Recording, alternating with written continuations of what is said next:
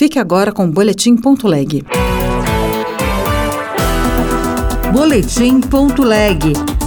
As últimas notícias do Senado Federal para você. Lei assegura equivalência de posição entre advogados de defesa e acusação no tribunal. A redação do artigo 6 do Estatuto da Advocacia e da OAB já especifica que não há hierarquia nem subordinação entre advogados, magistrados e membros do Ministério Público. Senado vai analisar proposta que reconhece cristianismo como manifestação cultural. Eu sou Rita Zumba e este é o Boletim Ponto Leg. Os advogados de acusação e de defesa deverão ter equivalência de posição nas audiências do Poder Judiciário. A lei com esse objetivo foi sancionada pelo presidente da República. Repórter Pedro Pincer. O Estatuto da Advocacia e da Ordem dos Advogados do Brasil vai estabelecer normas sobre a posição a ser ocupada pelos advogados durante audiências de instrução e julgamento.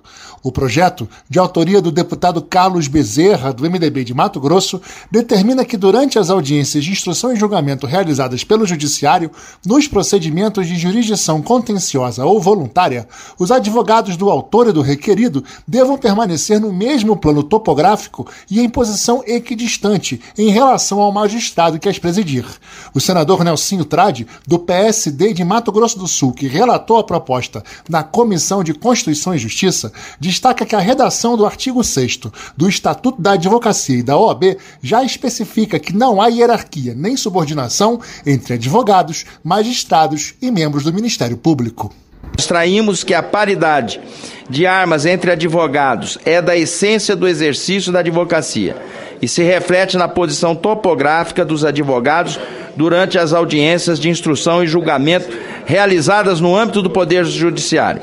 Por certo, essa igualdade de tratamento alcança a posição topográfica topográfica dos patronos dos contentedores, que não pode ser privilegiada em relação a nenhum deles. O presidente do Senado, Rodrigo Pacheco, que foi conselheiro federal da OAB, aponta o simbolismo da nova lei ele tem muito mais um simbolismo, que é o simbolismo de fazer valer o preceito do artigo 6 da Lei 8.906 de 94, de que não há hierarquia nem subordinação entre advogados, magistrados e membros do Ministério Público, devendo todos tratar-se com consideração e respeito recíprocos. No final das contas, é a leitura de que ninguém é melhor ou maior que ninguém na relação processual. A lei entrou em vigor nesta quarta-feira, data em que foi publicada no Diário Oficial da União. Já chegou ao Senado o projeto que reconhece o cristianismo como manifestação cultural. A proposta considera dados do Instituto Brasileiro de Geografia e Estatística para destacar que mais de 80% da população brasileira se declara cristã. Repórter Gabriela Pereira. O projeto de lei que reconhece o cristianismo como manifestação cultural nacional foi aprovado pela Câmara dos Deputados e agora será analisado pelo Senado Federal.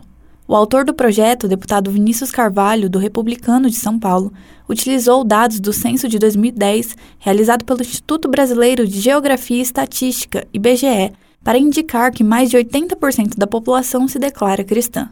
O relator do projeto na Câmara, deputado Júlio César Ribeiro, também do Republicano de São Paulo, destacou a necessidade de reconhecer a importância do cristianismo no país. A relevância da atuação dos missionários religiosos e da própria instituição eclesiástica católica na vida das comunidades. Essa realidade marca profundamente a população brasileira, não só na dimensão da religiosidade, como também dos valores sociais. Esse fato apenas reforça a marcante presença do cristianismo no país. Ainda não foi designado um relator para o projeto no Senado Federal. now.